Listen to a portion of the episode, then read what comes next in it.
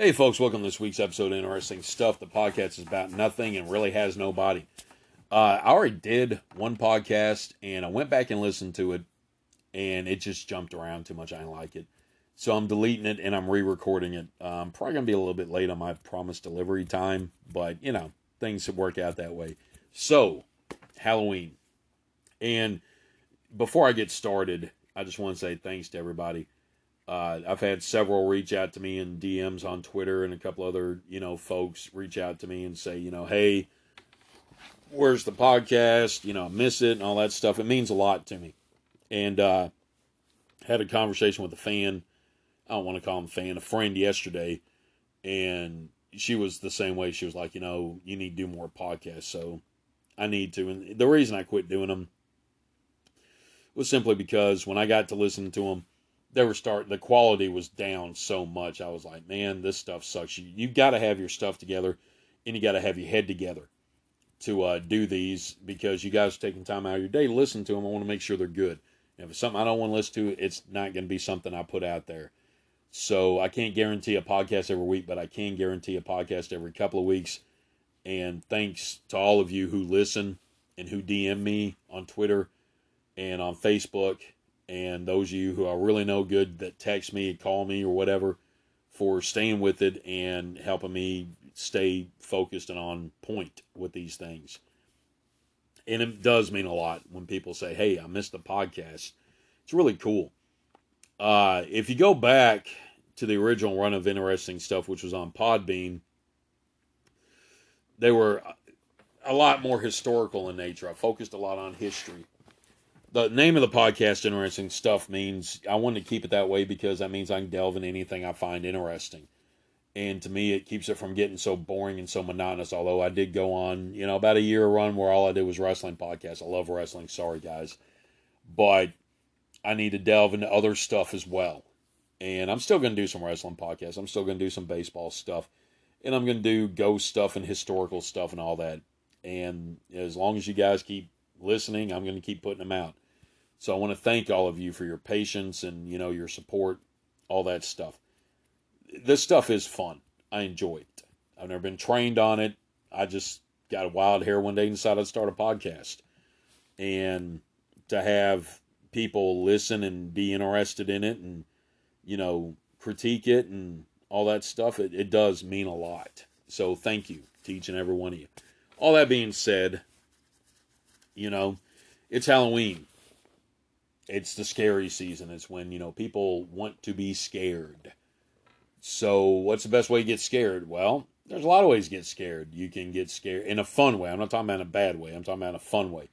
You know, I remember being a kid, the fun was getting in a costume and going out and getting candy and watching, you know, Charlie Brown and the Great Pumpkin special, because back then TV played some cool stuff, unlike now for the most part. And as you get older, your tastes start to evolve, and things that used to scare you don't, and new things come into play that do scare you. For movies and stuff, for me, it's always going to be the Evil Dead series. I love them. It's comedy, it's horror, it's mixed together very well, great storyline. So I will be watching one of those on Halloween. I don't know which one yet. I usually watch one of the original three. I don't consider the one that came out back in, 210 or 213, 211, whatever it was. I don't count those because, you know, they completely change storyline. And you guys who listen to it know how I feel about reboots and all that shit. They just don't work, especially for a classic, because you're taking away everything that made it a classic to begin with. So, all that being said, you miss, or when you think about this time of year, you think about getting scared in a good way. What are the ways you think about getting scared? Well, I'm going to watch a scary movie, or I'm going to, you know, surprise somebody and scare them, you know, blah, blah, blah, and all that. Do not do me like I see these people do on Facebook and TikTok, where they jump out and they do that, because if you do, I'm probably going to shoot you. Just giving you a heads up. You're probably going to get led. And I won't mean to, but you brought it on yourself because you friggin' tried to scare me, you know, jumping out and all that crazy stuff. But movies do it. A lot of people, this time of year when everybody, whether you're an experienced one or a novice, want to all of a sudden go ghost hunting. Now, I'm not going to cover the ghost hunting in particular in depth on this podcast. I've done other podcasts that covered what equipment to bring, safety precautions, all that stuff. Go back through their archive. You can find, you know, some podcasts that cover all that, the way that I do it. Just remember when you're going out there, you want fact, irrefutable fact, and you want to be safe. Those are the two big things. Be safe. Make sure that the evidence that you gather is irrefutable fact, or at least very, very convincing, you know, to where it could be an irrefutable fact. Yeah, I see some of the evidence that some of these people turn in, you know, on YouTube videos and stuff, and I'm watching, I'm like, man, this is bullshit. You know, absolutely. And it doesn't mean they're necessarily lying to you. It just means that they saw or heard something, and they're convinced that that's what it is. You've got to be a skeptic going into an investigation. If you're not a skeptic, then you're going to take everything you get at face value. Prime example of, you know, why not to do that? I had a ghost box. For those of you who don't know what a ghost box is, basically it's a device that scans through a bunch of different radio frequencies, and the hypothesis behind it is ghosts use white noise to talk. They talk on different frequencies than we do. So by cycling through, the ghost can use the noise to create sound. In other words, speak to you. I've seen them work really good. I've also literally had one. For those of you in St. Louis, you're going to know what I'm talking about. I was in Pocahontas, Arkansas. I had a ghost box out. It was a clear night. I'm sitting there scanning through channels, and it picks up something. I'm like, oh boy, I got something here, because couldn't really hear it. And then it hit a channel where it was pretty clear, and it said KMOX radio. And it was the same thing going through, which should have been a dead giveaway, but it's the same basic, you know, pattern going through until, you know, it hit the KMOX. I never lost sound, anything. I just couldn't understand it until it got to that one channel and said KMOX. So had I cut it off before that, I would have thought, man, I got me an EVP here. No, what I had was my ghost box was picking up KMOX radio out of St. Louis, Missouri.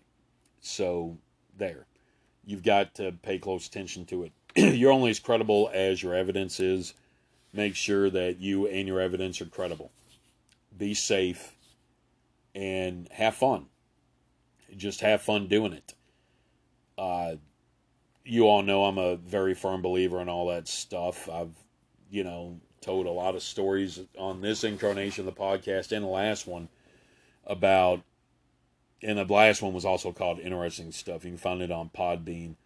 But I've talked a lot about ghosts and everything else, and I've told so many stories over the years. I'm trying to remember. I should have done some more research and delved into the archive myself, because I'm trying to remember what stories I have told on here and what stories I've not told on here.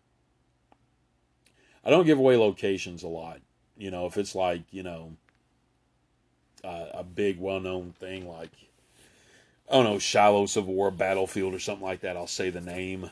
But to most of the places I do, I don't tend to give out information, because you don't want a bunch of people going up there and trespassing on land and doing stupid stuff and doing damage and all that. And unfortunately, a lot of the people that go out to quote-unquote ghost hunt also tend to do some other stuff that they should not be doing at those sites. There's a big cemetery up in North Birmingham that I love going to. I've gotten some of the best EVPs I've ever gotten in my life out of this place. And it's got a really cool backstory to it, too. And I don't want to delve too much into any of that because, you know, I don't want people to figure it out. I've got permission from the property owner to go out there anytime I want. I don't want a bunch of people quite selfishly going out there and screwing up my investigation, or doing what this other guy did who stumbled on it and had his facts completely wrong and told some stories about some people who died out there that were completely false.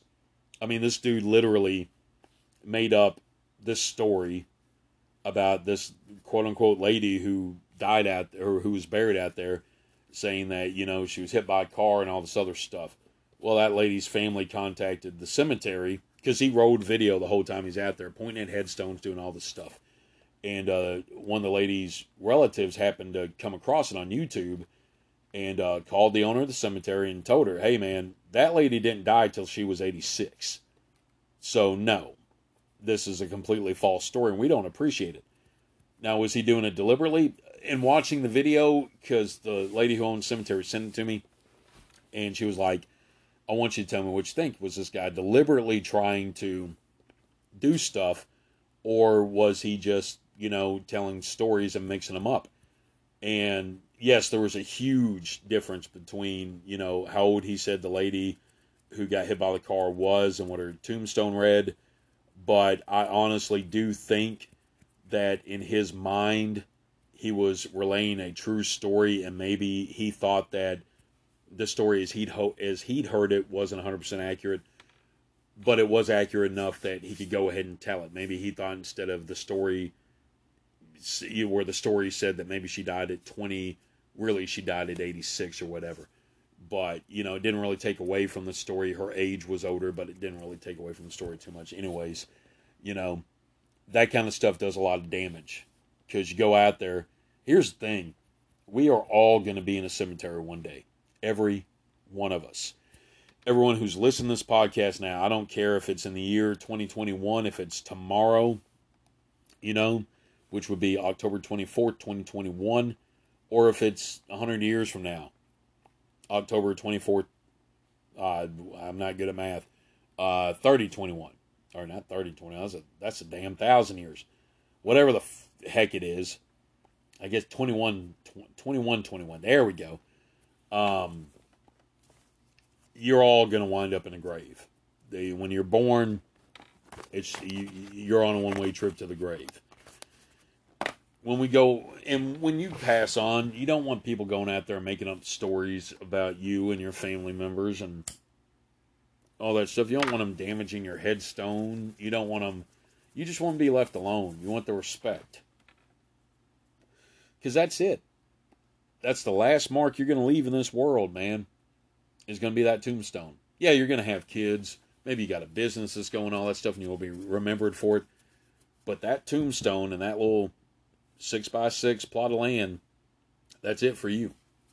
That is your last marker. That's your last, you know, thing. That's what's going to identify where you're at, where the end of your journey was for eternity, right there. And we all know it rarely lasts eternity. You know, if you go back, how many graves are there out there that are still marked that are over 2,000 years old? Can you name one? Not very many. But hypothetically, that is going to be the last mark that you leave on this earth. And you got to be respectful of it. That includes not only not damaging the grave and doing all that stuff, but not making up stories and telling them on these people, you know. Like I said, I don't think that dude was meant to cause any harm, but he did two things he should not have done. Number one, he announced where he was. Number two, he made up stories. Oh, three things, actually. Number three, he didn't have authorization to go out there and do any of this. You know, and I've done it before. You go to a cemetery, that's kind of, you know, that's public domain. I can go out in any cemetery, you know, and I can film and do all that stuff as long as I'm out there. During normal business hours, I'm good. And he was out there during normal business hours. But, again, if I'm going to do an investigation or something like that, I like to ask. And I like to get permission. And let's be honest, most cemeteries, they don't have ghosts in them. Most cemeteries do not become haunted, in my opinion, and from my experience, until they're in disrepair. When they start hitting that point of disrepair, you'll start getting some activity out there. But as long as the cemetery and the graves are pretty well maintained, rarely do you have ghosts in the cemetery. I mean, think about it. When was the last time you legit heard of a honest-to-goodness haunted cemetery? There's a lot fewer of those than there are haunted houses out there. A lot fewer. And I'm not really sure why that is. I don't think anybody does. When it comes to doing this, it's kind of like archaeology, anthropology, being a historian. You never say it's this way because this. You say, to the best of our knowledge, this is why things are like this, because this is an ever-growing, like those other fields, this is an ever-growing field of study, and we don't have all the answers yet. So for you to try to confine it into a box, that's just appealing to your own ego. The best as we know it leaves it open. so we can add to it or take away from it or completely dismiss your hypothesis. That's not an insult. If you come up with a hypothesis on this and you're proven wrong, dead wrong, no way you can be right. Well, you know what that means? I mean, somebody went out there and did more research, probably because of your hypothesis, and eventually found the truth. So you still played a part in finding the truth. There's nothing wrong with that. That's a good thing. So anyway, people want to go out and they want to do this stuff and, you know, find ghosts and do all this and get scared. It's that time of year. Cigarettes started to go out. So we're talking about ghost stories. And I'm trying to remember. Ordinarily, I would have 1,000,000 of these dang things saved up in my head. But I'm trying to think of one I haven't told on this show before. And there's not a lot of them, to be honest with you, that I haven't told on this show. I've gone over a lot of them. I wish I would have taken the time to go back and listen, you know, so that I would know, definitely, yes, I have told this story, or definitely, no, I have not told this story. You know, thinking about all this stuff, it just reminds me of other stories that, of, you know, stories that I've told on this show before, and I'm starting to ramble, and I don't like doing that. Okay, rambling's over, you know, get my thoughts cleared up and all that stuff. One of the first ghost stories I heard when I moved to Birmingham years ago was a story about Emma Hawes and her daughters May and Irene, who were killed in December 1888. They were killed by Richard Hawes, who was, you know, the husband, the father, and a railroad engineer. He had an affair going and killed his wife, killed his two daughters. May's body was found in what is East Lake. Now, East Lake was a very fashionable area back in the day. It's a big lake. It's on the east side of town. It's called East Lake, all that stuff. Birmingham's history is hard to explain, so I'm just going to give you the bare bones. May's body was discovered in East Lake. The bodies of her mother and her sister were found in a body of water that is now Highland Park. That area was called Lakeview. It still is. The thing about it is, you can, when you go out there, and I've been out there, it's a rough neighborhood, man.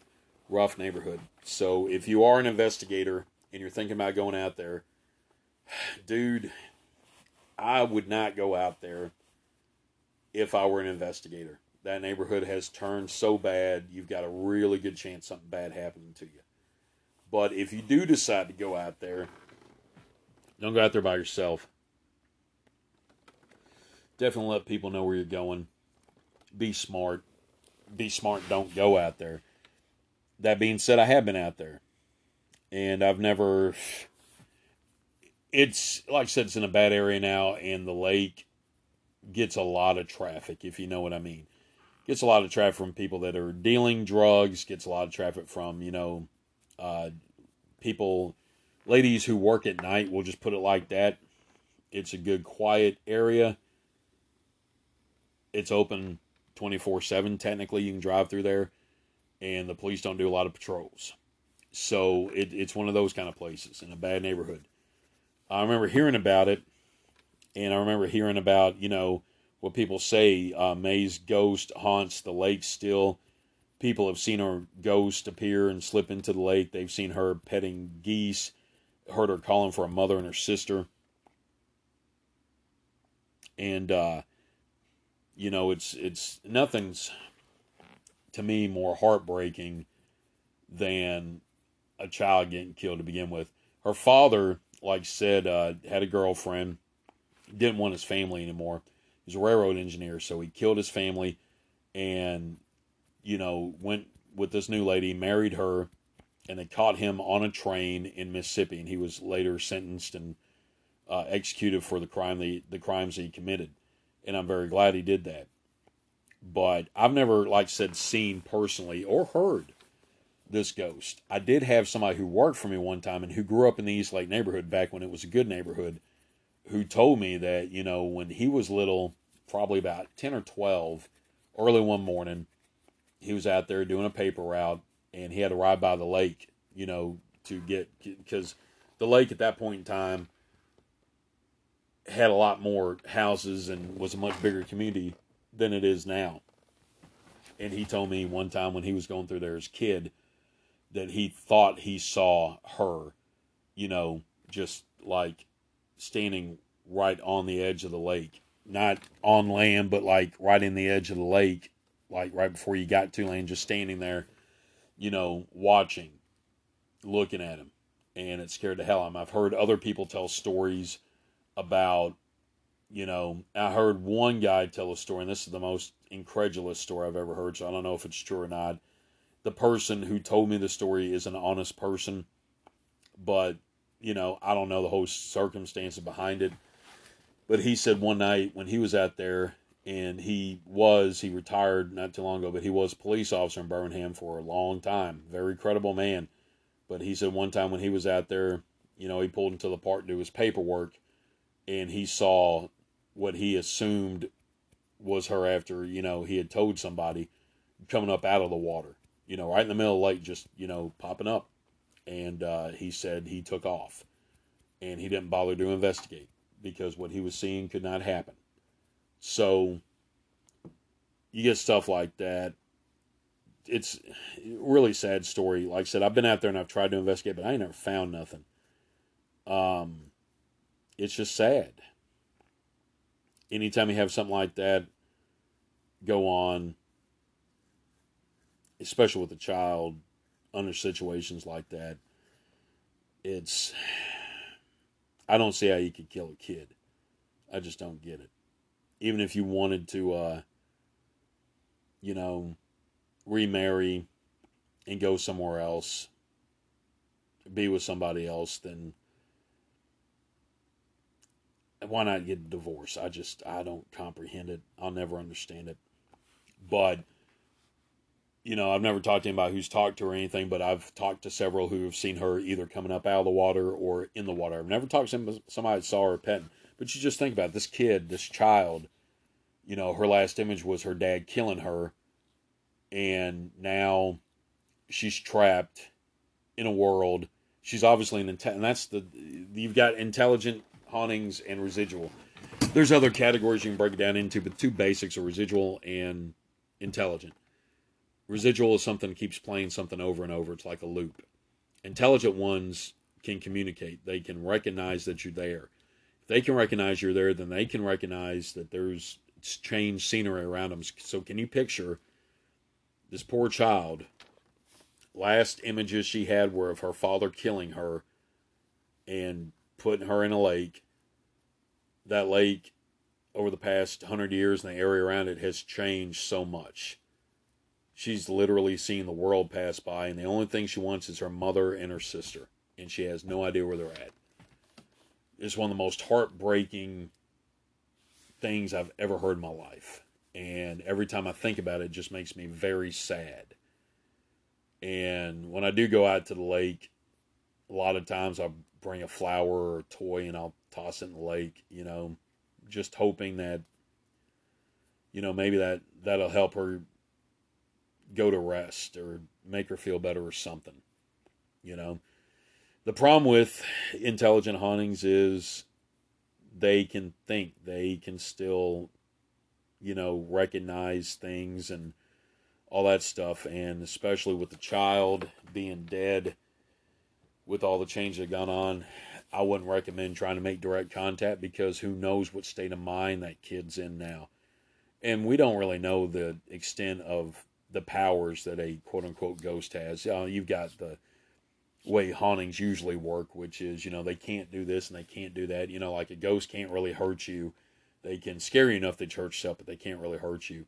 And a ghost can't possess you, you know, any of that stuff. You know, but you also have plenty of examples where a ghost breaks those rules. And to me, a child that's been dead for over 100 years, dying the way that she died, if she thought you were a threat, something bad could happen to you. Maybe that's why the neighborhood went downhill. Who knows? Maybe the negative energy that she spews out is what caused that neighborhood to go down. We don't know. We'll never know. When you go out to that lake, though, there is I can tell you from first-hand experience, it doesn't matter what time of day you go out there. It's got a heavy feel to it, man. It really does. And it's not just because of the neighborhood it's in and the setting anymore. It's just something more to it, you know, that makes you a little bit uncomfortable. And if you have to go out there at night, you know, it really feels uncomfortable. It really does. So I always say a little prayer for her, though. And, you know, hopefully now you guys will, too. Hopefully now that you guys know about her and know that she's out there, you know, maybe you can say a prayer for her, Mary, and her sister, you know. Maybe you can. I hope you can. May. I hope you can say a prayer for Emma Hawes and May and Irene, all three of whom were killed in 1888, and two of them are at rest as far as anybody knows, Emma and Irene, but May, the little girl in the lake, she's still there. I haven't heard anybody mention her in a while. You know, the last person I talked to that saw it would have been, you know, probably that cop. And his run-in with her, that particular run-in with her, he's seen other things out there that he attributes to her, but the incident that he described to me was probably a good 15 years ago. I haven't talked to anybody since who's had a run-in with her. Maybe she's found peace. I hope so. You never know. You really don't. Then we'll shift gears and go to another part of Birmingham. Lawson State Community College. It was the first black institute of higher learning in the state of Alabama. And, rumor has it, like a lot of stuff in Birmingham, in Jefferson County, there are a good 500 to 600 cemeteries. Out of those cemeteries, there's a good 20 to 60 that no one knows where the hell they're at. You know, there's some under parking lots, you know, like Legion Field is built on top of the parking lot for Legion Field is built on top of a cemetery. For, you know, at least 300 to 400 people from the early settlers of Birmingham. I've actually had that account before, too. And let me tell you, at night, that area can get kind of creepy, too. And that was before I even knew about this. But you got the botanical gardens and the zoo in Birmingham, also built on top of a cemetery. You've got a road. I'm not going to name the road. It's on the north side of town.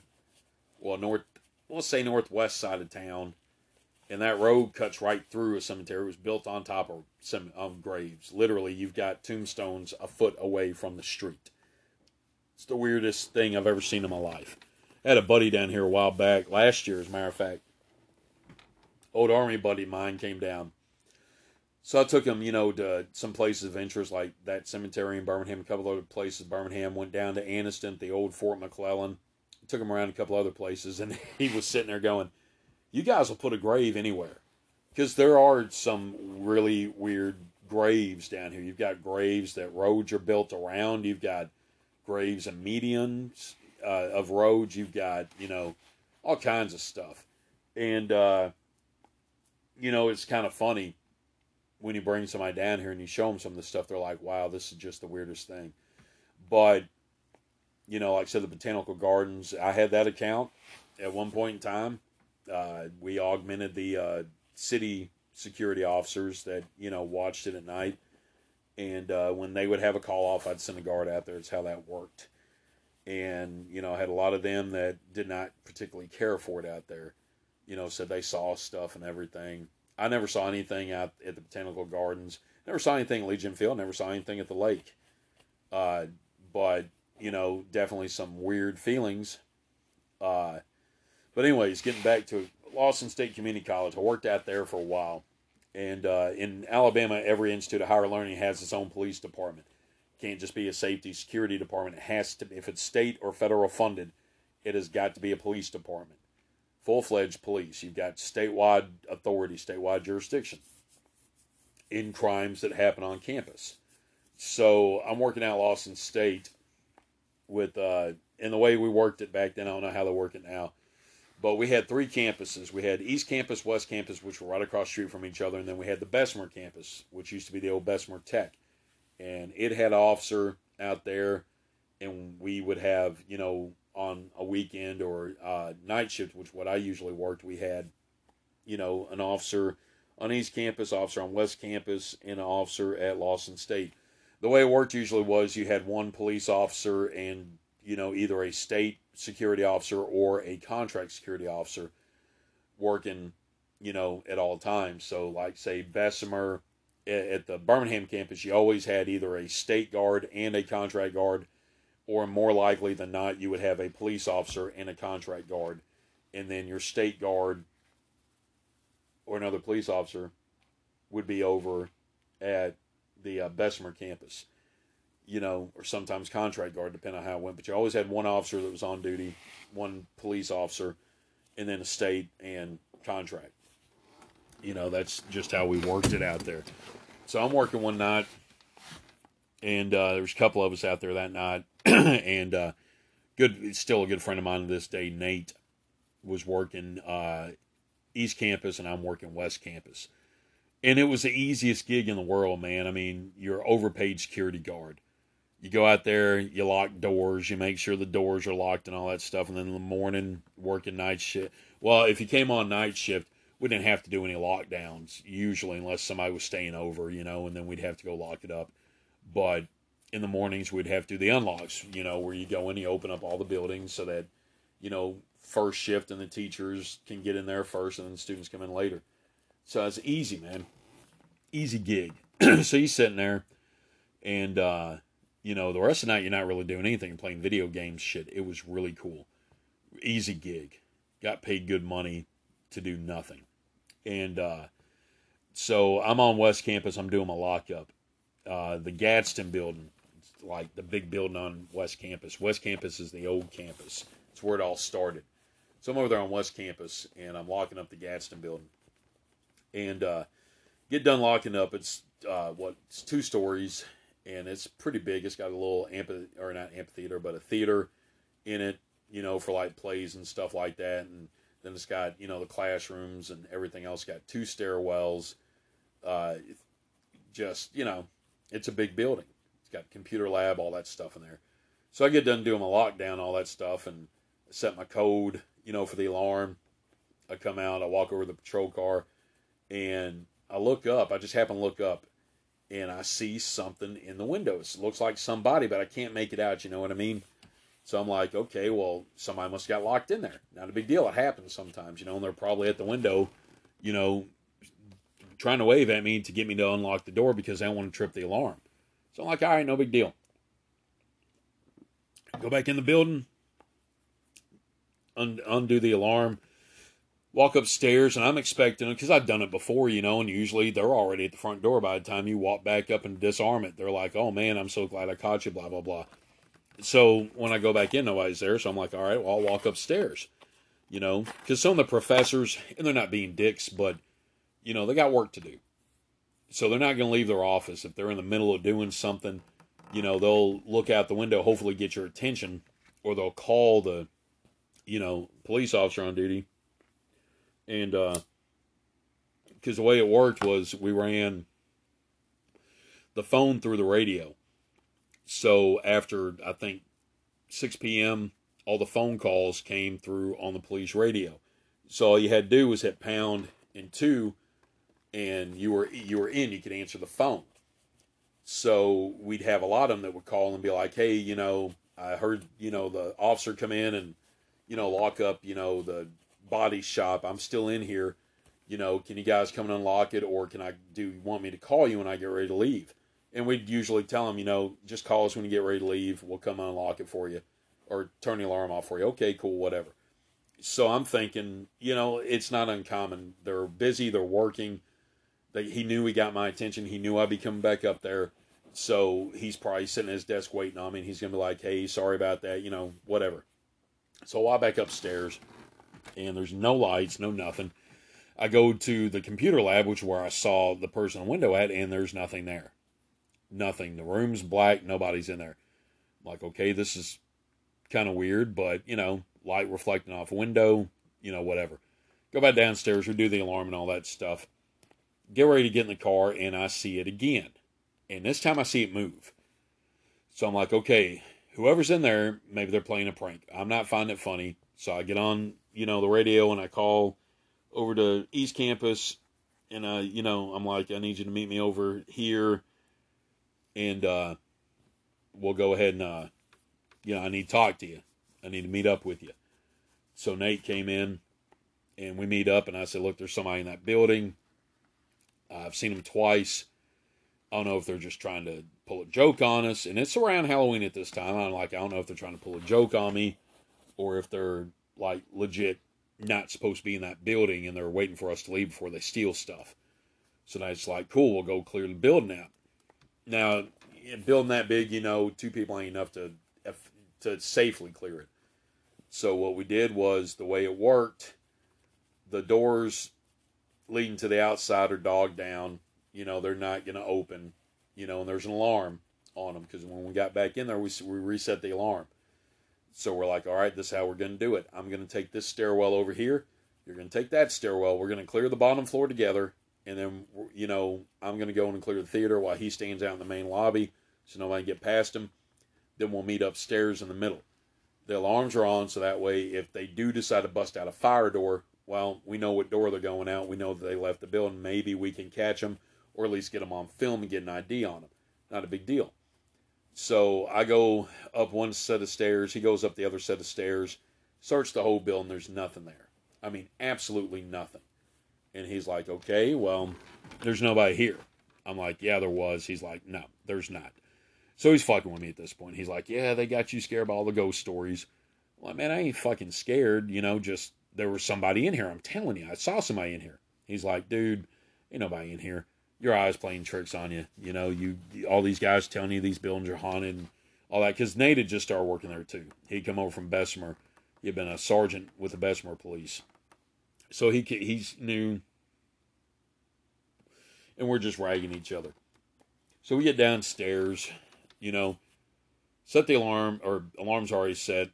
Have to unset the alarms when we walk out. Set the alarm again. Close the door. Make sure it's locked. Walk out.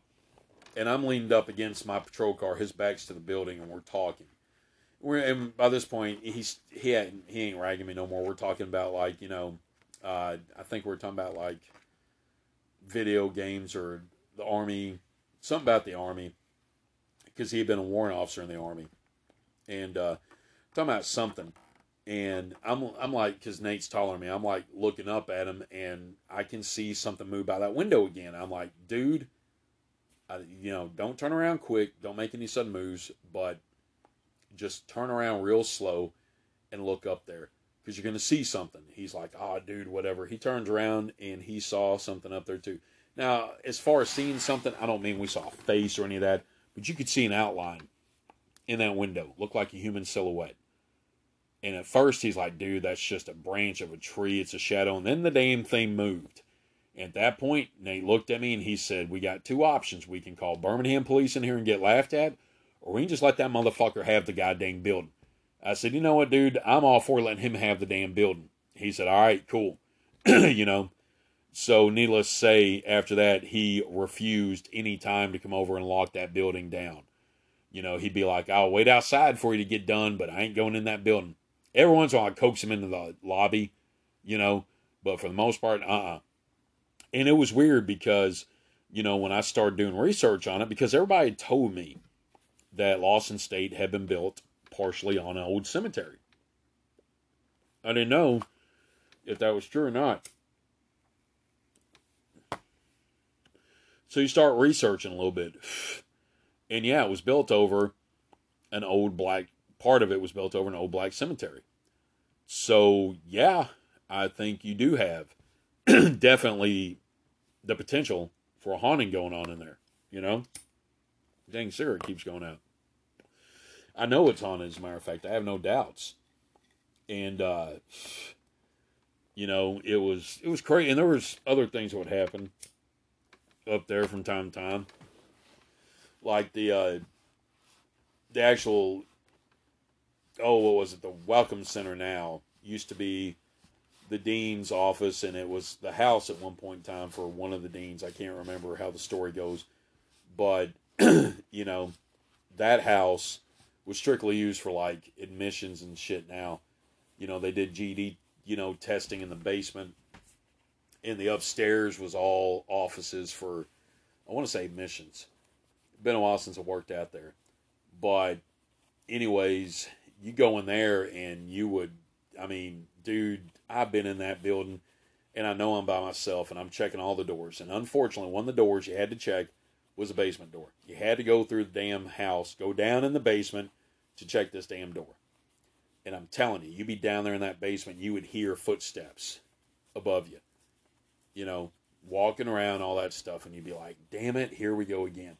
First, you know, you don't know what to make of it, so you're like, okay, well, I'm going to go see who it is, because my thing is, I always lock the building, I always lock the door I came in behind me, because I didn't want nobody coming in behind me. You know, I'd walk around the exterior first, check all the doors. If they're locked, I would let myself in, lock the door behind me. That way I know there's nobody else in that building with me.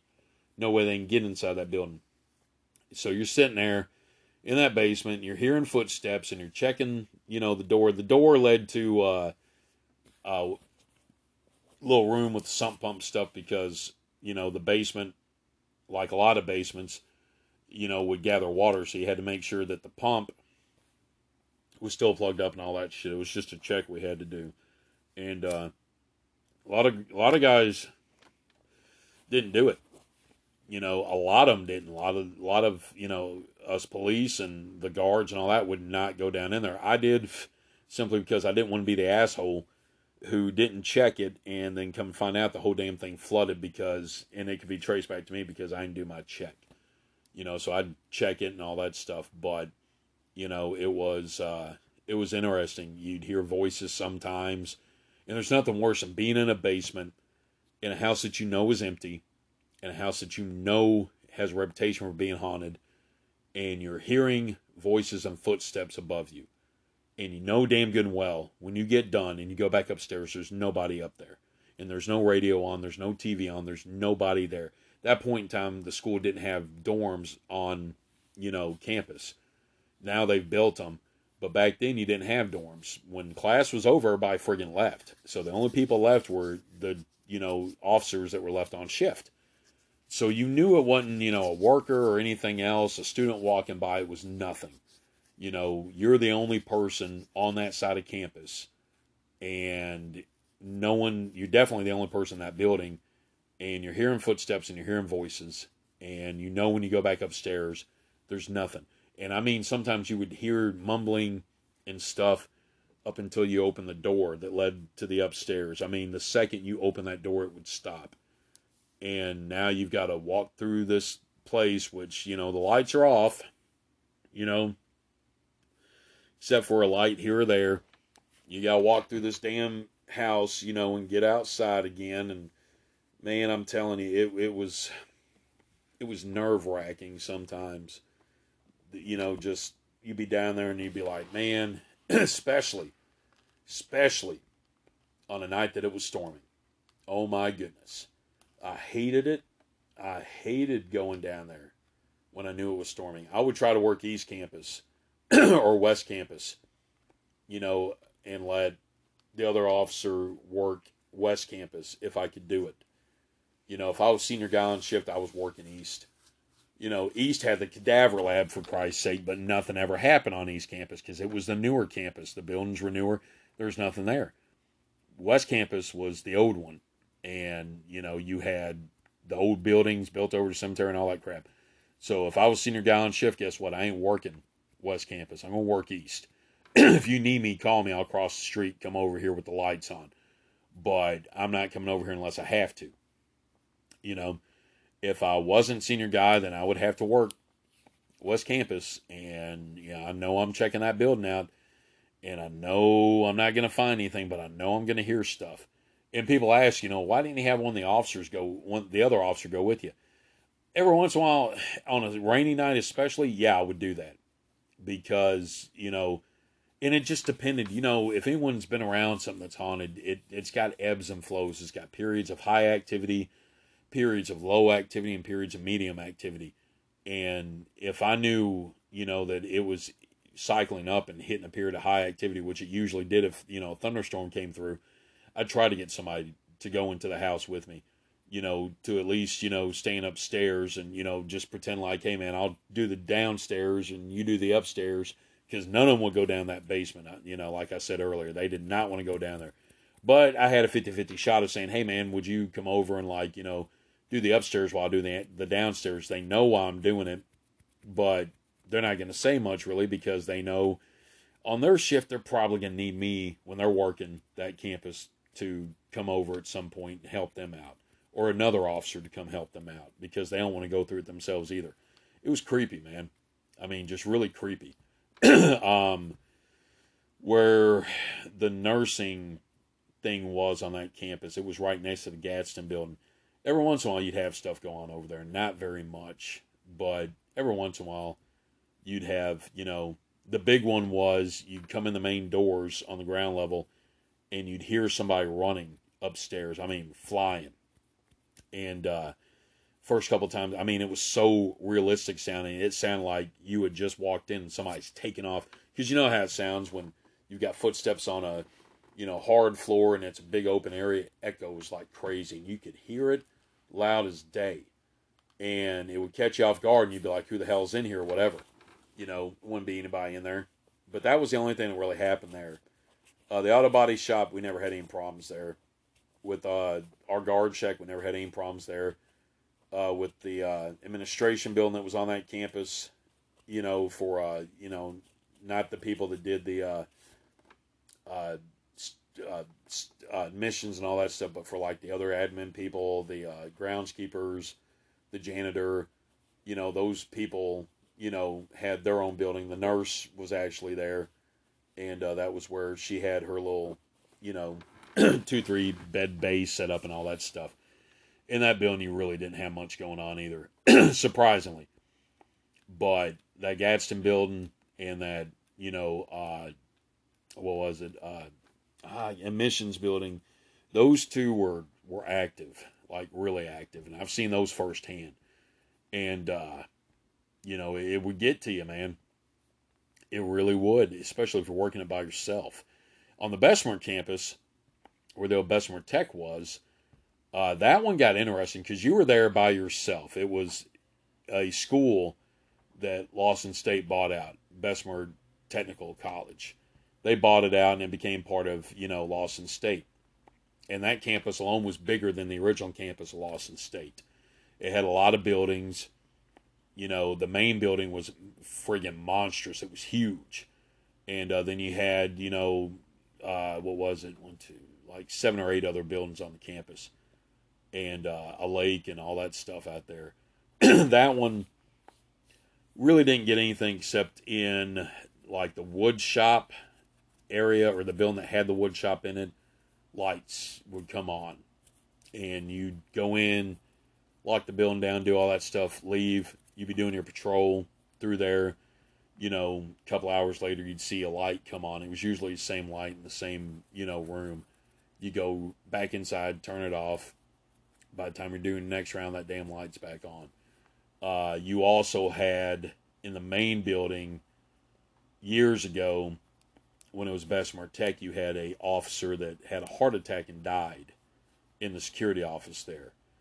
And I never saw this, but I talked to a lot of, we had one officer I never will forget, and I can give his name out, but this was a big dude, and he was a Birmingham cop. He worked this one as a side gig, and he wasn't scared of shit. And he worked out there one weekend by himself, and I relieved him. And when I came out there to relieve him, he told me point blank, he said, I will never work this campus again, ever. I'm not ever going to do it. They got to schedule me at East or West. I'm never coming here again. And I was like, dude, you know, it's like a mile from your actual house. you work by yourself. This is the place to go. Everybody wanted to work at Bessemer because you were completely by yourself. Everybody was gone from there about 6. You'd lock everything up, and you were alone. You know, by the time you'd come in on third shift, there's nobody there. All you'd have to do in the morning is unlock the doors, and that's it. You know, 11 to 7. So you'd start your unlocks at 5:30, 7 o'clock, you're out of there.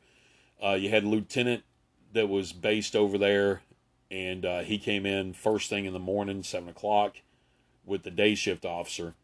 And, you know, you do your briefing at 6:30, you know, do your roll call and tell, you know, lieutenant and the officer was coming on shift anything that had happened, which usually was nothing. You know, hand over your report, hand over your keys, and, you know, get in your car and go. Easy stuff, man. It was cakewalk post. And, you know, I remember that cop telling me point blank, I will never come over here again. I've had other ones tell me that they were nervous working up there. A lot of people didn't like to work the third shift over there. A lot of people didn't. Everybody wanted to work like first or second shift over there, but nobody wanted to really work third shift. I loved it. I never saw anything, you know, ever. But like I said, wrapping back around, that one guard had died, had a heart attack there, and there were guards that saw him walk in the hallways. There was a clip of film that I saw that was really, really good. And it was from the cameras for the outside exit, you know, leading by the cafeteria. And you saw something. It was real. It almost looked like a fog coming across the camera screen. And it walked back and forth a little bit, and then it just went through the door, and then it came back through the door and turned and went down a hallway. And by the time you looked for, you know, the other camera to pick it up and see where it was gone. That was really creepy. And I had the guy who recorded it said I was sitting right here looking at the camera and looking with my eyes. I didn't see a damn thing with my eyes, but I saw that, and it walked right past the security office. And he said when it did, it scared the hell out of me.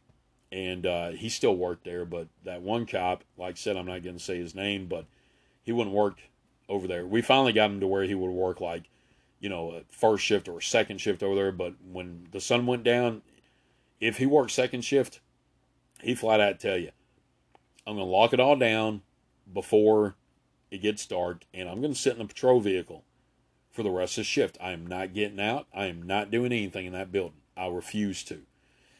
So we made, you know, the best of what we had. And it was pretty cool. I liked working there.